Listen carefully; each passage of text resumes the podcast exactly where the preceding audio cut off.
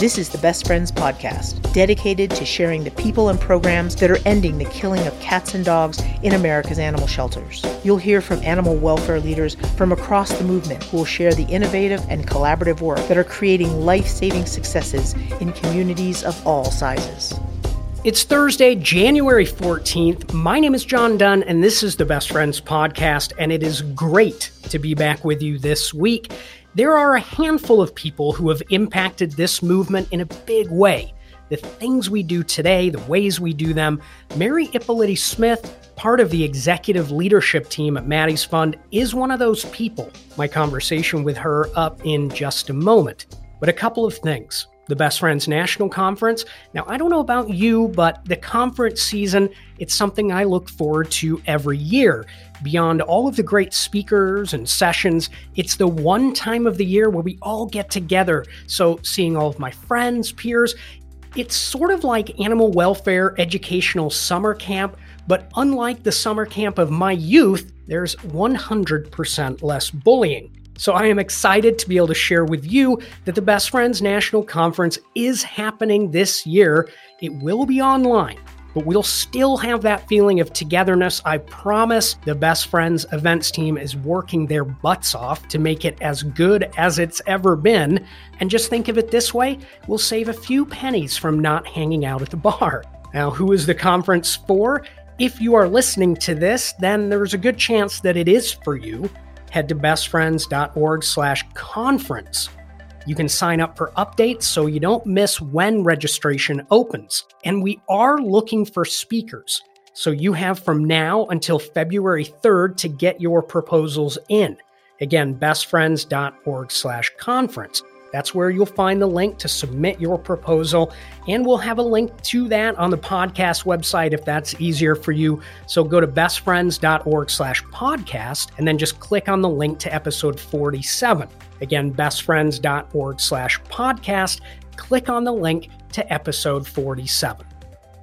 The Million Cat Challenge launched in 2014 with the goal of saving 1 million cats. You can learn more about this shelter based campaign by listening to episode 23 of the podcast when Dr. Kate Hurley was our guest. Well, they smashed that initial goal of 1 million cats and they just passed 3 million. To mark that momentous occasion, the Million Cat Challenge team decided they would try to break the record for the world's largest online toast, which they did. More than 350 people raised a glass over Zoom. I was one of them. I wanted to share this toast from Dr. Julie Levy, one of the co founders of the challenge, as they set the record. I'd like to ask you to raise a glass or a can to the Promise Keepers. To Maddie's Fund, the foundation built on a promise that was kept between a young couple and their best friend to the people working in a shelter because you kept on digging deep, pushing forward, and innovating. And because of that, the face of animal sheltering has forever been changed. To the veterinarians, the new graduates, and the old hands that performed all of these millions of surgeries, to the volunteer that gave their time, to the donor that gave their money, to the foster parent that gave their home, to the adopter that gave their heart, and to the cats that gave theirs back. This moment belongs to all of you. Cheers. Cheers. They are not stopping at 3 million. To learn more about the challenge and how your organization can take part, head to our website for a link, bestfriends.org slash podcast. Again, click on the link to episode 47. Since its inception, Maddie's Fund has awarded nearly 8,000 grants totaling almost $250 million. That is a lot. From supporting individual organizations to larger national campaigns, the Million Cat Challenge, for example, to offering resources such as shelter medicine educational programs, online courses, conferences, and investing in promising new ideas such as the Human Animal Support Services model. Maddie's truly is a juggernaut in the movement. So I was excited to chat with Mary Ippoliti Smith, a member of the Maddie's Fund executive leadership team, not only about Maddie's Fund, but her career, her history going back to the San Francisco SPCA, and what she sees ahead for the no kill movement. Mary, you've been doing this a while, and uh, I don't mean that in a year old way, so please don't take offense. What I mean to say is you have uh, a very rich and amazing background. So I've been uh, really excited to talk to you. Uh, I knew it was going to happen at some point. Uh, and I was doing research ahead of this, and I'm pretty sure I have this right. 1991 is when you started at the San Francisco SPCA. Well, actually, in 91, you know, I'd gone back to school to get my degree from UC Berkeley. I was what they called a reentry um, student. And so when I was graduating from there, it was December 1990, somebody asked me, Well, what is it that you really like to do? And I said, Well, you know, I'd like to get a job where I could just um, sit at a desk and write about things that were important to me. And so I, I had found I'd gone to a lot of interviews after that, but nothing really seemed to gel. And then I saw this ad in the newspaper. Right, this is 1991, so there actually were real newspapers that people read, and it was an ad for um, the San Francisco SPCA was looking for a grant writer, and so I put all my materials together and I sent it in and they called me in for an interview and I interviewed with Brenda Barnette who was the development director at the San Francisco SPCA and we had probably one of the longest most non-direct conversation that you can imagine for a job interview. I think at one time, one point, she even asked me what my astrological sign was. So that, and it all seemed to make sense, to be honest with you. Anyway, I got the job. I knew nothing about grant writing, but I'd come from UC Berkeley and I certainly knew how to do research and I could write. So it was just an incredible experience, John. And as my oldest brother says, I'm the only person he knows that got paid less money after I got my degree than before. Because I think I started at the San Francisco SPCA as a grant writer at $19,000 a year. So I don't know, 30 years ago, 19 grand. I don't know what that is with inflation, I guess not a terrible amount of money, maybe, maybe for the uh, Bay Area. Yeah. So both the San Francisco SPCA and Maddie's fund, I think, really synonymous with Rich Avanzino. Yeah. I think the world of Rich. He's the coolest guy. Uh, and for those that may not be familiar with Rich, uh, widely regarded as the father of the no kill movement. Uh, from his time at the San Francisco SPCA, in the mid 70s, later becoming the president of Maddie's Fund. I've been very lucky to spend time with him. I've actually interviewed him a couple of times for some different projects. And I've heard the stories, and this guy, you know, he's a rabble rouser, right? And I, I'm, I'm not going to get the quote right, but basically, eh, to the effect of, you know, if we're not getting in the paper every day, we're doing it wrong, or if we're not getting sued. So, I, I mean, I'm interested in what was that? What was that environment like? And it really was like that, John. I mean, uh, when Rich would do any public speaking, somebody would always go with him. So we would figure out what it is that we had to raise money for because he would just um, shoot from the hip in terms of if there was an issue and he figured out a solution, that's what it would be. And it was probably one of the most exciting jobs you could have because every time I would sort of pop my head up and think, maybe I should look for something else to do, there would be a whole new campaign that would be started that it would just be so exciting to be part of that you know it's like before i knew it almost eight or nine years had gone by and i was still with them and still excited about the work that i was doing. He was such a great leader in that he was never afraid to make a mistake. He wasn't afraid to um, try something different. And he definitely was connected to the community of people in San Francisco and wanted to continue to do right by them and their pets. And if it wasn't always a popular stance, he had the strength of his convictions to know that even if he made a mistake, he would go forward and he'd be able to correct it and pivot or reframe as needed. And having that kind of leadership example is what was intoxicating and empowering. So you moved to Maddie's Fund. How long was that after you started at uh, in San Francisco at the SPCA? For about eight eight and a half nine years. In uh, December of '98 is when I started working for Maddie's Fund. The Duffields had reached out to Rich to ask him to lead their um, foundation, and then Rich asked if I wanted to do that it seemed to be at a time when I had to decide did I want to, which side of the desk did I want to be on? Did I want to continue to work in the nonprofit side or did I want to go into the foundation? And it was exciting to actually be part of something that was just starting out. So again, if people don't know, Maddie's Fund, a pillar of animal welfare. I mean, it's hard to imagine a time without Maddie's, and I actually don't know where we would be without Maddie's. But the history there, Dave and Cheryl Duffield, Dave, among other things, uh, set up the technology company a founder of PeopleSoft, which later became Oracle. And I'm pretty sure I have this right the single largest donation in the history of animal welfare. Absolutely. At that time, they were uh, the first uh, philanthropists to significantly support animal welfare. And as a result of that, they took a lot of criticism from people that were just like, well, why aren't you supporting, you know, human health services? But at that time, you know, and actually even today, that segment of the philanthropic pie is still about 3%, right? And animals are linked with the environment, right? We don't even get our own little sliver of the pie. We have to share it. So even though the Duffields wanted to earmark their money for animals, there was still significant money that was being spent on, you know, human health services and other kinds of things. So they were definitely, you know, a rebel with a cause. And it was, you know, a great cause. Like I said, all this time, and I still haven't gotten tired of being part of the movement that we're in. And I think that it's probably because animals give us such a strong connection that allows us to overcome whatever differences are there. And for some reason, we all like to look at the differences, but with animals, we get to look at what's similar. And I think it's that basis that can bring us together in much more powerful ways. I, don't know that everyone listening, Mary, has had the same connection to Maddie's Fund that a lot of us have. Uh, and by that, I mean, I grew up in the movement, if you will, in Utah, kind of on the rescue side during the No More Homeless Pets days.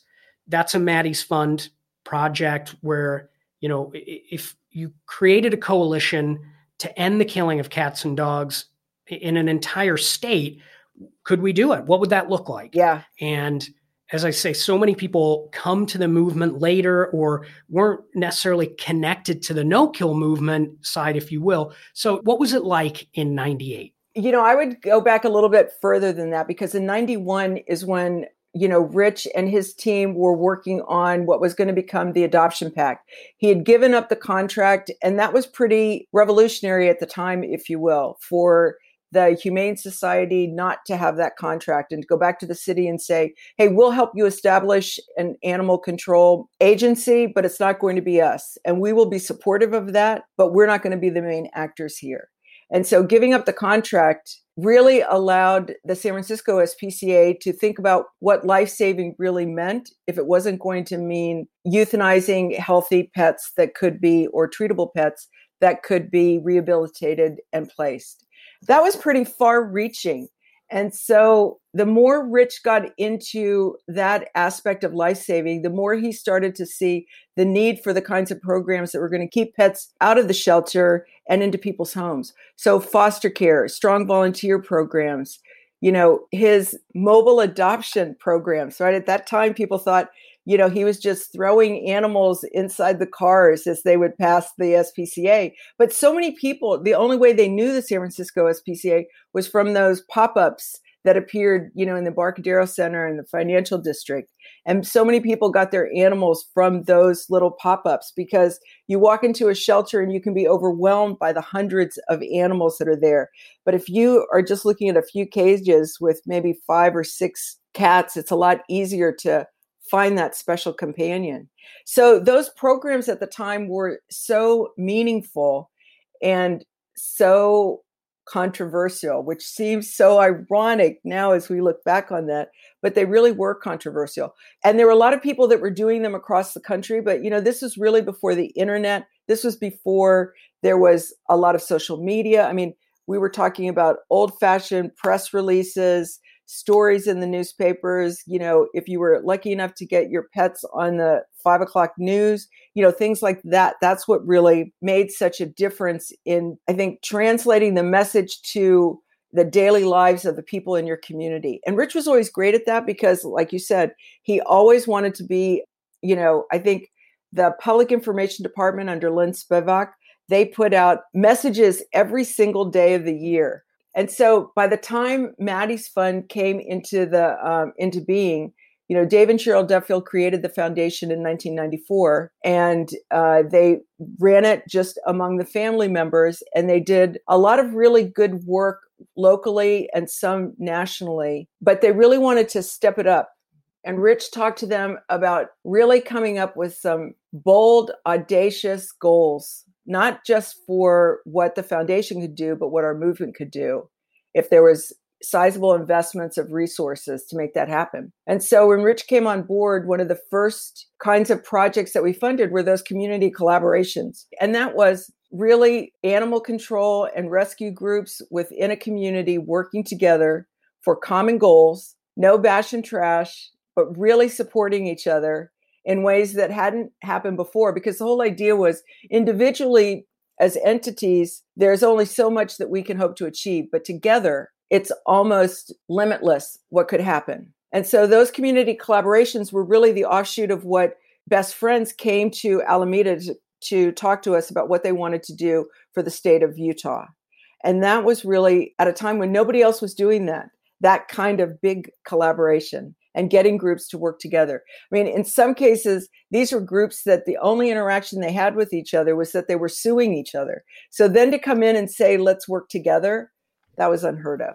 So we're talking over 20 years. And as I said earlier, it's hard to imagine a world of animal welfare, animal sheltering without Maddie's fund. Yeah. But going back to that time, I mean, it, I mean, it changed. It changed everything. When Maddie's Fund started, that was really the first significant funding that was being made available to animal groups on a national basis. And there were lots of people who came to us and said we were doing it wrong. And there were lots of people who said that they were willing to take a chance with us.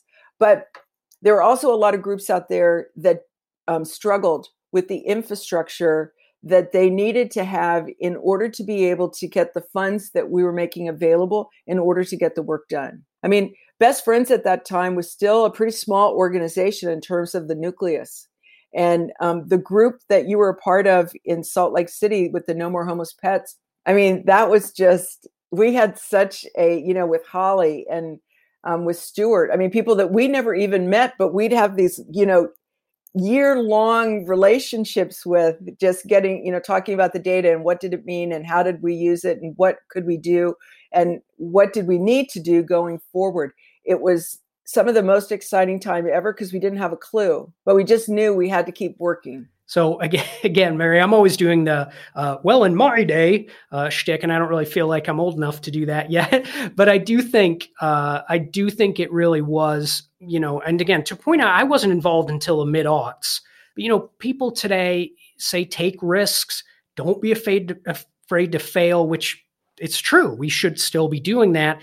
But you know, I, I feel like back then there was a, a time where all the things we know today there is kind of a structure today that it wasn't there like it was yep. so when we talk about taking risks it was a different concept than it is today right but i do think it was it there was advantages for being so small with such big ideas right because it seemed like it was uh, smaller infrastructures and bureaucracies that we had to move around and that kind of freedom really made a huge difference so it's not like I long for those days because I love the fact that those days were the basis of everything that's happening here. And you know, it's funny. I went to Best Friends for the first time in Kanab two years ago. That's your first time ever? First time ever. Yes. I had resisted going to the mothership all this time. And then I went, and it was the most life changing experience ever, John. I mean, it was phenomenal. Just phenomenal. And I've always been sort of a coast person and I need to see the ocean, but I just sort of fell in love with southern Utah. I mean, I I had never experienced anything like that before. And the canyons and the high deserts, I mean, it was just practically a religious experience and I'm not really a very religious person. Neither am I, but I obviously agree something very very special about it I want to talk about the no kill movement and you know from your perspective, let's talk about specifically the language of no kill. I mean, still today isn't always embraced. It's controversial, quote unquote. Yeah. But back then, you know, you back then it was really controversial, right? Yeah. And uh, I, I think it's important to talk about, but I, I I do think we're turning the corner on getting people to understand what it means and why it's important. I think so. And you know, no kill as a term has always been like that lightning rod. And I think the bottom line was the public always got it. It seems simple to them no more killing. The nuances of it, they didn't really care about. That's just sort of what they expected. They went from thinking of things as the pound to let's not have any more killing. It didn't really matter about anything in between. I think within our movement, that's a term that we've always struggled with because it felt like it was you were either on one side or the other side.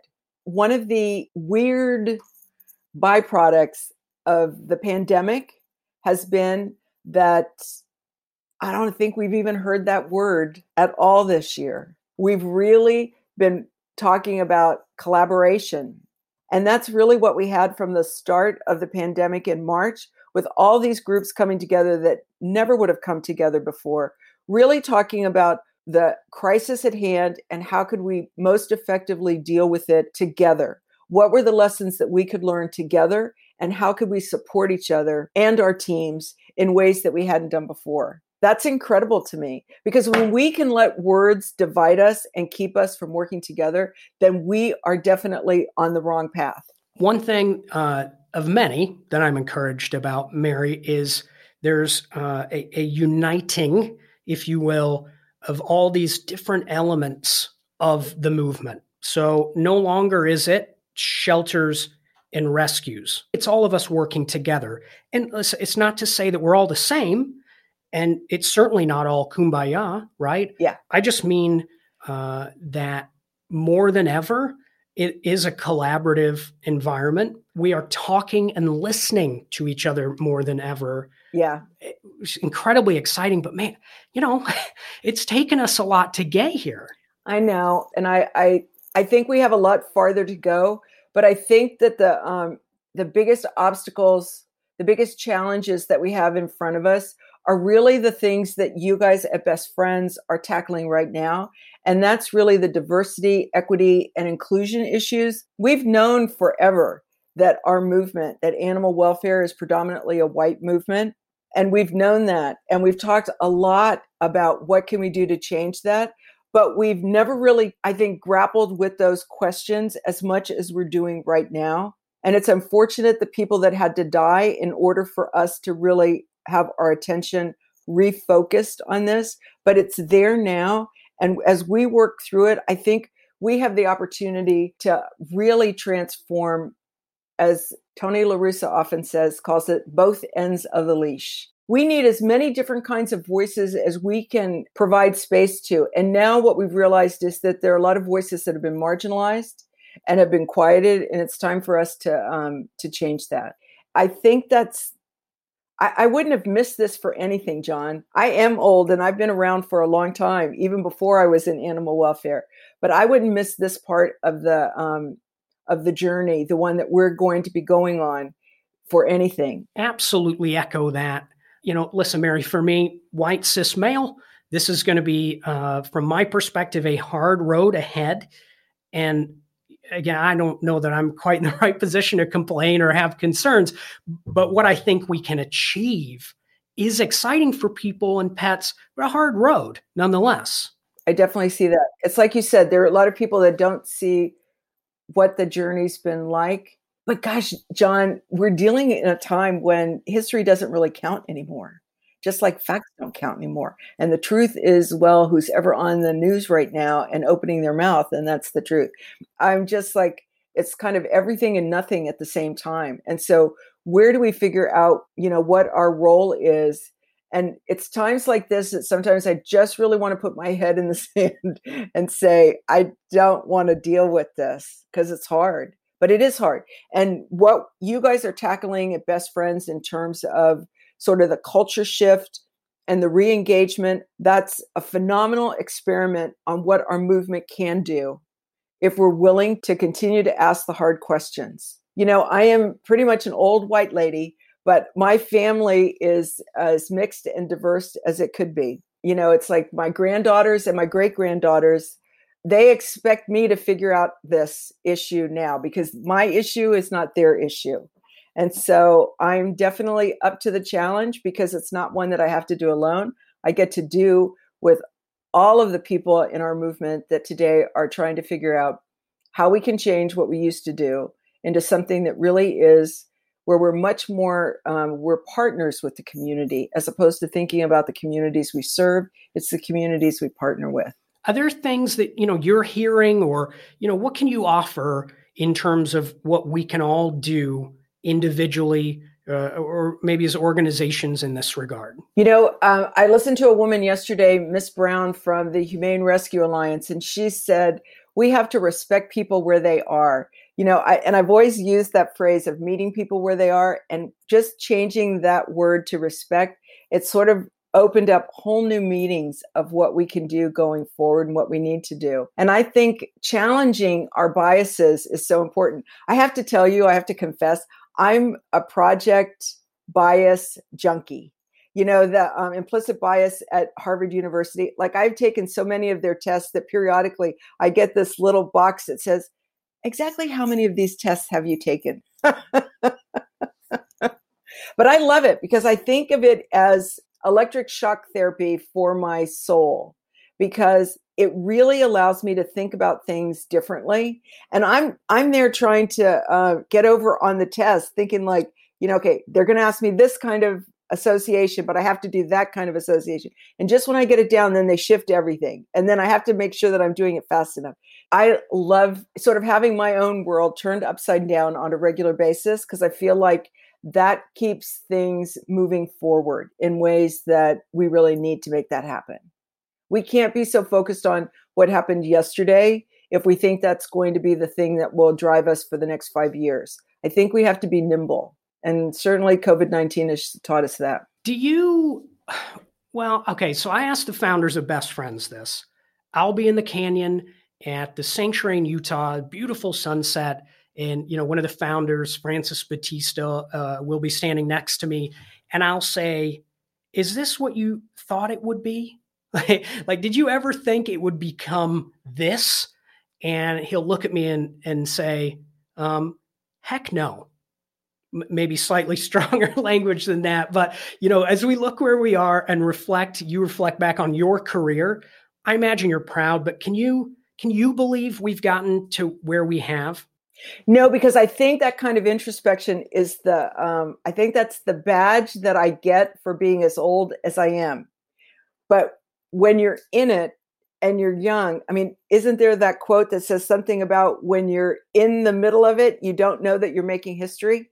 And so I think we always knew that there was more to be done.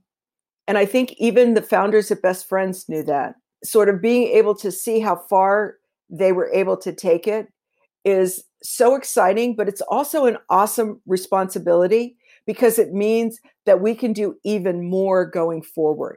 Because all those things that we thought were impossible became possible. And now that means there's even all the things that we see today that we th- say to ourselves, well, that could never happen. You know that that will happen. And we have to figure out a way to make that happen. And that's what's so exciting. I'm excited for that. And, you know, and some of the things we still struggle with, like pet ownership is a privilege and poor people shouldn't have pets. Are you know, are we beyond that? Of course not. We have a ways to go. But when I step back and I look back, it's heartening to me to see the progress we've made. I mean, just the D and I stuff, a very long way to go. But I, this time it feels different. And I, hopefully we can keep it going because we're having the conversations about race and income and how those things impact shelter killing. And it does feel like there's this sort of acceleration on issues and conversations that we, we didn't even have a couple of years ago. I agree, John. And I think that, you know, for the first time, we get to put people and pets together on the same level. Whereas I think we've always tend to focus more on the pets. Now we really get to bring those two things together And it's no longer acceptable for us to say, oh, I, I work in a shelter because I really love the animals and I don't really like people. See, I don't think that works anymore. I think we have to look for people that want to work with people and the pets in their lives. We can't leave one for the other. I think that really opens up so much more for us to do. And I think COVID showed us what happened because when all the stay in place orders were starting to come down, shelters that could come up with their response plans to COVID got a seat at the table. And that's really important. And when I say seat at the table, I mean they were able to be with other leaders of other departments in their local municipalities and talk about what strategies were going to be employed going forward. And that is what we have to do more and more. We have to claim our seats like we've never done before. What are you most proud of? Probably I'm most proud of what we're going to do next year, whatever that is. So, is that the same answer you would have given last year uh, or the year before? I think so because I don't think we can. Because you, oh, you know why, John? Because anything I would have thought is going to be wrong. Because if you had asked me in January 2020 where I thought we were going to be in five years, I would say, well, I'd say most shelters would have a pretty robust foster program, and at least 50 to 60% of their animals would be out in foster more people would be using technology in shelters and maybe two or three other things. And then COVID hits, and all of a sudden, animals are in foster, shelters are empty. People that never would use technology before are setting up Zoom meetings to deal with their staff. They're using technology like they never had before. I mean, it was like all these things that I was I thought were going to take years to do within like 40 to 60 days they were happening. So whatever I thought I realized I I didn't have a clue. And judging impact, forget it. I'm terrible at that. And I think we're terrible at doing that as well because I think for me, I get too focused sometimes on the laggards, which I agree, the laggards need to be left behind. And I forget people's ability to really be those early adopters probably has fewer obstacles than I actually think. And at least with COVID, I don't want to say that it took a global pandemic to change that thinking, but it certainly, I think, made me really challenged me in terms of what are those things that I thought would never change, or what were those kinds of non negotiables in my life? Because right now it's pretty much nothing. I think anything is on the table for us to be able to look at and figure out a better way of doing things. I'm sorry I'm jumping around, but I want to go back to Maddie's and uh, this family foundation, $300 million, more money donated to animal welfare than any other individuals. Yeah. Where did you start? Like, how did you decide where that money goes, who gets what, and what is that? What does that decision making look like today? Dave always said to us to invest in good programs. And as long as there were good, exciting programs to invest in, do it. And so he never put any constraints on us in terms of what we thought um, would fit within that very general framework. And having his support and his encouragement really meant everything to not only to Amy and Lori, but to Rich and to others that were part of Maddie's Fund at the time. So those community collaborations were a big deal, right? Because it was getting everybody together in ways that we thought you know, individually you could achieve this much, but together you could achieve so much more. And then as a result of those community collaborations, there was a lot of emphasis on getting people to collect data, getting people to write business plans, getting people to do strategic planning, all the kinds of things that we sort of take for granted these days on what you need when you start a new project. But at that time, nobody was really applying those kinds of business principles to the business of doing animal welfare. And then shelter medicine became such a big deal because looking at the universities and veterinary medicine and the training that was going on to vet for veterinarians, as well as what was happening in the shelters, I mean, that was sort of a perfect marriage of need and resources coming together in order to create this pretty incredible new specialty of shelter medicine. And that was just a tremendous amount of fun and excitement because this was an idea that Dr. Laurie Peek had for us to really explore And, you know, Cornell and Dr. Jan Scarlett and Dr. Lila Miller were doing some of that work. But we were able, thanks to Maddie's fund, to really take that to a whole new level. And that continues, I think, to be an important force for the kind of work that we're doing. Although I think uh, if Lori were here right now, she would say that we've probably moved from shelter medicine to community medicine, if you think about it that way, in terms of having more animals in the communities and staying with families. And what kind of work can we do to support that on the veterinary medicine side? So I think that's an exciting new frontier for all of us. But the um, shelter medicine programs were just so exciting for us to um, deal with. And I think uh, we grew up a lot as an organization. I tell you, a challenge that I see, and I, I do think it was on display during COVID. Uh, and disclaimer, I have to do this all the time on the podcast, Mary, because this is just me, John Dunn, general know it all talking, not best friends. But there's a balance that we need to figure out how to strike. We've got community supported sheltering. At what point are we going too far and sort of abdicating responsibility? But uh, so by that I mean the community can help, but it's not all entirely on them. And it's not entirely on the shelter either. Do you think that we're striking that balance? Well, I think. Do, do you know what I mean? No, I think that's really good. And I think that you've really identified where the pitfalls are and what the problems are. Because I think sometimes, just to go back to what we started, my astrological sign is Libra. So it's the um, scales, it's balance. And for a large part of my life, the only balance that ever occurred was that the pendulum would swing so far one way and then swing back the other way. And then eventually it would slow down and it would arrive at the middle. Not because I took the middle, but because I would always go to the extremes and then eventually just wear out. So I think that's what our movement does too, as we try to figure out what the right approach is. And I think in this case, what's exciting to me is that it's not a one size fits all, but there are elements of it that can be applied in most situations and that we we need to do that. And you know, I think Francis Battista has said for a long long time, when did the shelters become the solutions for our homeless pets? when did we think that that was okay that when we had a problem with our pets we could just dump them at the shelter when did that become acceptable and francis is right about that. We've allowed certain things to happen because we only looked at one part of the of the problem or looked at one end of the leash. And the reality is now we have an opportunity to really look at much more complex solutions. And so before January 2020, we talked a lot about shelters becoming community resource centers.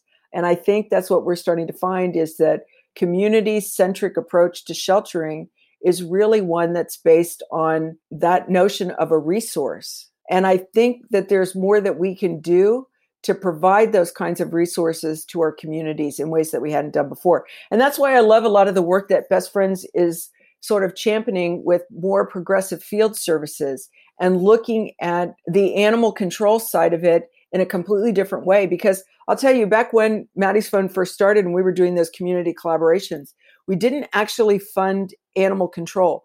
We funded rescue groups and other entities to take those animals from animal control, but we never actually provided support for animal control. It's not that we didn't like animal control, in spite of what people may have said. But part of it was because Rich had spent a lot of time working in municipal governments. And he knew that the tendency for municipal departments to be penalized for doing good work would oftentimes result in reduced budgets. So if animal control got a lot of money from donations or from you know private means it could potentially impact their ability to get money going forward their budgets would be docked. So we never wanted to get into that kind of a situation. So we tended to take a more indirect approach, if you will, because if animal control didn't have to take care of so many animals, they would have more resources to be able to devote to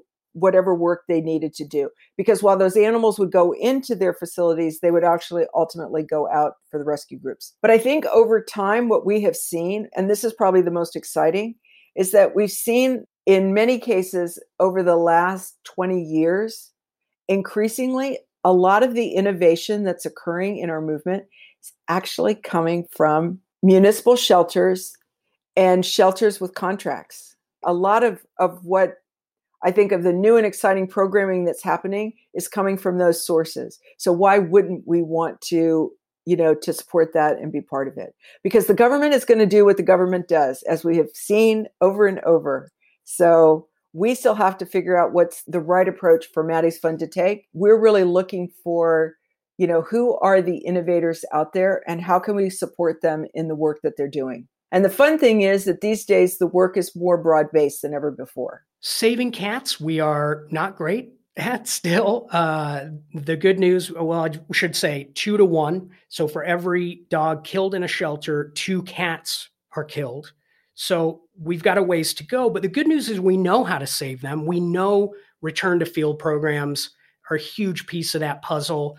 I'm curious, tell, tell me what Maddie's, what are you doing to support cat life saving? Well, we are big supporters of the Million Cat Challenge, right? Doctors, you know, Kate Hurley and Julie Levy are the, um, you know, creators of that program. And when we first, uh, you know, heard about it all those many years ago, we knew that this was something that we had to be part of, that we wanted to support them, that these uh, two women really were sort of the rock stars of where life saving needed to be for felines and we wanted to support them and we did and we continue to do that. You know many of the programs that they came up with as a result of their initiatives are things that not just apply to cats but actually have positive impacts for all the animals going into the shelter that it really is just a much better approach to animal sheltering. And knowing that they're there and we're able to support them i mean we love that. Being able to uh, support some of the work of austin pets alive and the american pets alive groups on um, just the cat work that they're doing alone.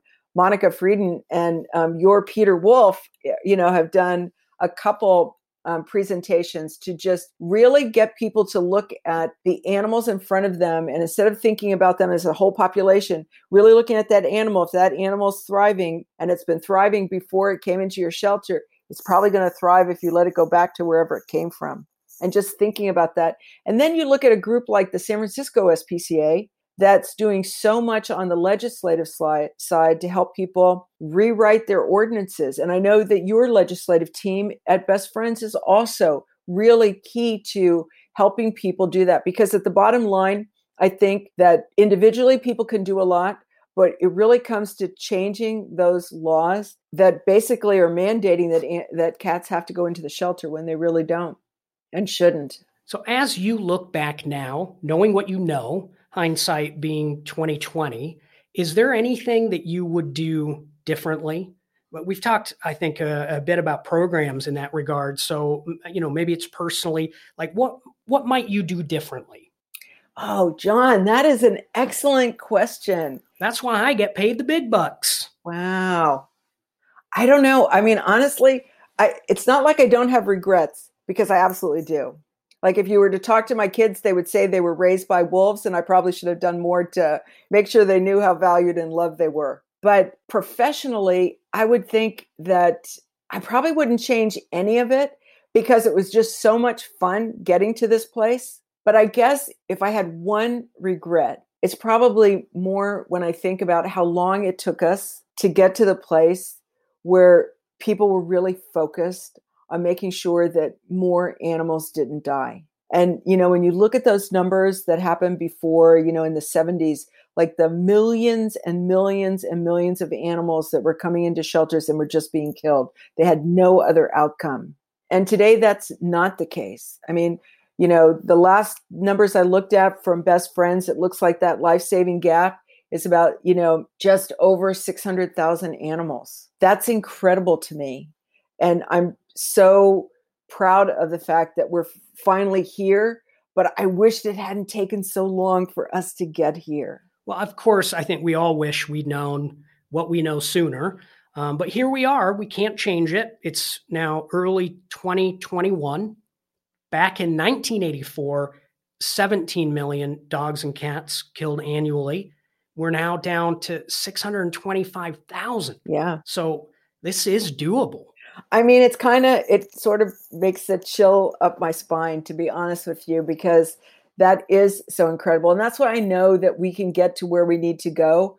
But I think we have to work equally as hard to elevate those groups. Like what I have found is that, and this is what I think, you can still be sort of an epic shithole and get to 90%.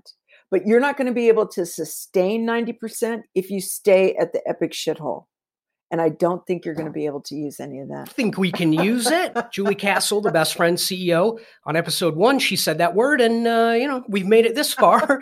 Uh, well, uh, speaking of Julie, uh, we will get there. I agree with you. We will achieve ninety percent and beyond uh, across the country in every community, and I know we will sustain it. And you know, Julie often reminds us that there are few social issues, causes that will actually achieve their missions in uh, in our lifetime. I mean, it really is uh, pretty incredible. All right, so down to brass tacks. There are people listening to this who are thinking, "Wow, this is great! Love Maddie's Fund, cool conversation." But what do I need to do right now to get a grant, get money for the work I am doing?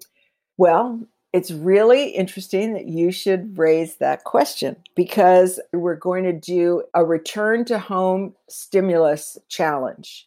So, and it's kind of cool to tell you the truth. And I'm probably not going to do it justice. So bear with me.